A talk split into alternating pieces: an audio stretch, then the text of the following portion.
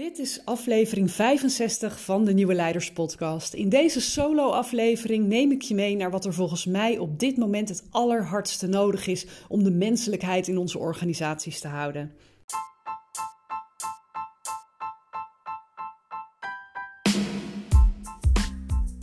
Nieuwe tijden vragen om nieuw leiderschap. Mijn naam is Petra Kuipers en vanaf deze plek neem ik je mee op onderzoek naar hoe we nieuwe vormen van leiderschap kunnen ontwikkelen in organisaties, in teams en, niet in de laatste plaats, bij onszelf. Samen herschrijven we de definitie van leiderschap. De Nieuwe Leiders Podcast is een podcast vol inspiratie en informatie voor formele en informele leiders. Let's go! Ik zat laatst uh, koffie te drinken op een terras en ik kreeg mijn espresso in zo'n mooi kleurig kopje wat in beperkte oplagen wordt gemaakt. Ik geloof dat ze een oplage per jaar hebben. En dit was een kopje dat kwam uh, uit ter gelegenheid van een biennale, stond erop. Ik weet niet de biennale van wat, uh, in 2019.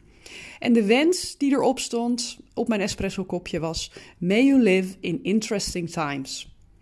Nou, dat is gelukt, kunnen we wel zeggen. En uh, in diezelfde vakantie, uh, waar alles anders is dan, dan ik mijn hele leven gewend ben geweest, uh, leek er heel veel bij elkaar te komen. En zeker als je even met afstand kijkt naar wat er allemaal speelt, dan ja, kan het niet anders dan dat het je af en toe overweldigt. Hè? De, de wereld staat in brand, letterlijk. Uh, maar er zijn ook humanitaire rampen, er zijn natuurrampen, er is een enorme, diepe milieucrisis, een gezondheidscrisis. En de afgelopen inmiddels ruim anderhalf jaar met maatregelen heeft ervoor gezorgd ja, dat we verdeelder zijn geworden dan ooit. En uh, je moet dus nadenken van wat gebeurt er nu met mensen als ze anderhalf jaar lang leven met de gedachte dat de ander potentieel gevaarlijk is of dat jij zelf een potentieel gevaar bent voor anderen. Dat doet iets met ons bewustzijn. Dus hoe fijn zo'n vakantie ook even is, helemaal los daarvan kan je niet zijn. Hoe mooi de nieuwe plekken ook zijn, hoezeer je ook terugtrekt in de natuur. En ik had echt even deze tijd nodig uh, om te reflecteren op waar staan we nu en waar zit ik nu en hoe kan ik met mijn, uh, met mijn werk, hè, wat ik doe voor organisaties, maar ook met mijn podcast, met mijn artikelen, uh, met mijn webinars, hoe kan ik een deel zijn van de oplossing en kosten wat het kost, voorkomen dat ik deel ben van het probleem. En ehm, ik heb gemerkt dat um, het mij heel erg helpt als ik daarover uh, over ga schrijven. Ik maak bijna dagelijks een soort braindump in mijn dagboek. En daar komen dan af en toe dingen op papier. Die zie ik bijna verschijnen zonder dat ik daarover na heb gedacht. En die geven een soort van, van inzicht. En aan het begin van de vakantie merkte ik dat het met name een gevoel van, van onmacht was. Maar ook totale verwondering Um, over wat er allemaal speelde en een soort schaamtegevoel van ja, hoe kan je in vredesnaam genieten van een vakantie als er zoveel spanning is en leed en onveiligheid en onvrijheid in het collectief overal ter wereld. En naarmate ik uh, uh, wat langer daarop in kon zoomen, kwamen er een aantal dingen boven waarmee ik dacht: hey, dit is de mindset die ik mag laten groeien om meer een oplossing te zijn, in plaats van het me te laten overspoelen en vooral uh, machteloos en uh, te voelen en, en reactief te worden. En die mindset die ik stukje bij beetje laat groeien, uh, is er eentje die ik in deze aflevering eruit wil lichten. Sorry, die ik er in deze aflevering uit wil lichten. Binnenkort begin ik weer met een reeks aan interviews met andere mensen die een inspirerende uh, insteek hebben rondom leiderschap. Maar om dit nieuwe seizoen af te trappen, leek het me aardig om je even mee te nemen in mijn eigen uh, ontwikkeling. En als ik die mindset zou moeten omschrijven, um, dan zijn er drie ingrediënten. En ik zal ze ook even toelichten, want ik kan me helemaal voorstellen dat ze uh, op het eerste gehoor wat, wat bombastisch, maar ook wat, uh, wat abstract zijn. Um, mijn eerste uitgangspunt is actieve empathie. De tweede is nieuwsgierige tolerantie. En de derde is radicale verbinding. Dat zijn de dingen waar ik mezelf elke dag opnieuw in train. Van is dit nog hoe ik in het leven sta? En waar ik naarmate ik er langer mee bezig ben en dat ook aan het vertalen ben in mijn content en in mijn coachgesprekken en in, uh, in het boek wat ik aan het schrijven ben, denk ik, ja, dit is wat de wereld, uh, maar op kleinere schaal organisaties, de samenleving op dit moment nodig hebben om niet helemaal van elkaar vervreemd te raken. En laat ik eens beginnen met actieve empathie. Wat is dat nu precies?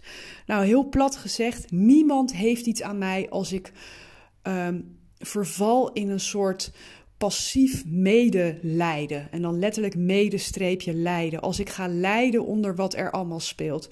Hoezeer het me ook aan het hart gaat en hoe verdrietig me ik me er af en toe ook over voel.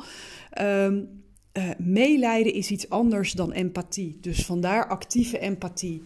Als ik onderzoek hoe ik in plaats van reactief juist actief kan bijdragen. Met tijd, met donaties, maar ook met het laten groeien van bewustwording. Dan heb ik veel meer waarde dan wanneer ik in een hoekje mee ga huilen. En nogmaals, dat, dat heeft niks te maken met uh, dat het me niet raakt of dat ik niet wil dat het mij raakt. Maar het heeft te maken met het besluit dat medelijden iets anders is, wat reactiever is dan empathie. En zeker als ik het stukje actieve empathie erin kan brengen, dan ben ik continu scherp op waar kan ik iets bijdragen? Hoe kan ik een deel van de oplossing zijn in plaats van me neerleggen bij het probleem of in een extremer geval zelfs een deel van het probleem zijn? Het tweede bestanddeel waar ik mee bezig ben is nieuwsgierige tolerantie. En die klinkt natuurlijk prachtig, maar het zal je ongetwijfeld helemaal niet ontgaan zijn hoe ontzettend op het scherpst van de snede bepaalde discussies worden gevoerd. En opvattingen staan lijnrecht tegenover elkaar met heel veel lading erachter. Er zit heel veel emotie achter. En um, op het moment dat je elkaar alleen maar wil overtuigen, brengt dat je ook niet dichter bij elkaar. We zijn al heel ver het stadium voorbij dat feiten en cijfers elkaar Ehm, dat, dat mensen daar nog gevoelig voor zijn, omdat ook iedereen zijn eigen feiten en cijfers gebruikt. En zeker als er ook een, een sfeer hangt van uh, er is censuur, um, er is uh, ridiculisering voor bepaalde opvattingen, um, uh, het, is, het is politiek incorrect om bepaalde dingen te zeggen, dan wordt het heel lastig om met elkaar in verbinding te blijven. En wat ik bedoel met nieuwsgierige tolerantie is dat hoe verschillende opvattingen over bepaalde thema's ook zijn, er zijn nog steeds heel veel meer dingen die we met elkaar gemeen hebben. He, allebei de partijen, aan welke kant je ook staat qua opvattingen. We hebben dromen, we hebben verlangens en ook hebben we zorgen en angsten. En um, ik, ik kan even niet de, de authentieke uh, uitspraak erbij halen, maar wat ik een hele mooie vind, die mij op dit moment heel veel troost geeft, is het idee: ik ben een andere jij. Zonder elkaar komen we er niet. Dus elkaar verdelen en, en niet meer in gesprek zijn, dat is waar oorlogen uit ontstaan. Terwijl als we vooral nieuwsgierig blijven naar elkaar en in dialoog blijven en um, niet in het verweer schieten, maar denken: wat interessant hoe jij er naar kijkt. Kan je mij eens meenemen in, in hoe dat nou precies werkt bij jou en waar ben je bang voor? Kan je mij eens laten zien hoe dat werkt bij jou? Dan zal ik zo aan jou vertellen hoe dat bij mij werkt. Dat betekent dat we onze angst even moeten parkeren en dat we vooral uh, de, de in, ja, zeg maar in, in verbinding blijven om te blijven leren. Hè? Om, om te willen leren over hoe het onder de motorkap bij de ander werkt. Niet om het met elkaar eens te zijn, maar wel om onze ideeën naast elkaar te blijven houden en ze ook aan elkaar te blijven slijpen. Ideeën moeten evolueren. Die zijn niet in, in, in beton gebeiteld. Die stollen ook niet. Die blijven in leven en die blijven zich ontwikkelen zolang we maar ze aan elkaar kunnen slijpen. En op het moment dat we dat vanuit loopgraven doen, is het idee eigenlijk gestold en kan het geen kant meer op. Nou, de laatste uh, mindset shift uh, waar ik mee bezig ben is radicale verbinding. Als je kijkt naar hoe ontzettend veel energie er verbruikt wordt met het verdedigen van standpunten voor of tegen wat dan ook, uh, ja, dan dragen we vooral bij aan polarisatie. Maar wil je de wereld in positieve zin ombuigen, dan moeten we een tipping point bereiken waarbij we kiezen voor radicale verbinding. Hoe verschillend we ook zijn, we moeten onze aandacht gaan verleggen van wat er nu allemaal stuk is en wie daar de schuld van heeft, naar hoe kunnen we het met elkaar beter maken. En daarover in een onderzoekende sfeer blijven uitwisselen. En misschien klinkt dat te makkelijk, hè? Uh, om, om te beginnen met werken aan je mindset terwijl de wereld al in brand staat. Maar laten we eerlijk zijn, al het werk en ook het leiderschapswerk begint van binnen. En ja, het klinkt misschien te eenvoudig, maar als wij niet een radicale shift maken en niet proberen om in verbinding te blijven, dan uh, neemt het gat, de kloof alleen nog maar verder toe. En uh, Einstein die zou ooit gezegd hebben: we kunnen problemen simpelweg niet oplossen met hetzelfde niveau van bewustzijn als waarmee ze veroorzaakt zijn. En ik voel dat daar de allerbelangrijkste sleutel ligt voor positieve verandering. En ik heb het echt niet alleen over het verbeteren van de wereld, van de hele grote crisis die er nu spelen en die zo groot lijken dat, je, dat het je kan verlammen. Ik heb het ook over dingen die je in je team wil oppakken, dingen die je in je organisatie wil verbeteren. Misschien wil je iets binnen je, binnen je gezin of binnen je community gaan, um, gaan aanpakken. Dit geldt voor alle thema's waar je mee geconfronteerd wordt. En als we met elkaar uh, een soort leidraad weten te hanteren van laten we actieve empathie, nieuwsgierige tolerantie en radicale verbinding gebruiken om met elkaar oplossingen te bouwen, um, dan stemt dat mij heel hoopvol. Dus uh, daarmee wil ik hem voor deze week afsluiten. Uh, ik hoor heel graag van je hoe je daarin zit, hoe jij daar naar kijkt.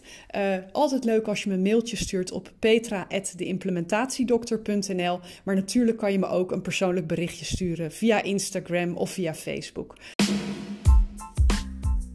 Dankjewel voor het luisteren naar de Nieuwe Leiders Podcast. Was deze aflevering waardevol voor je?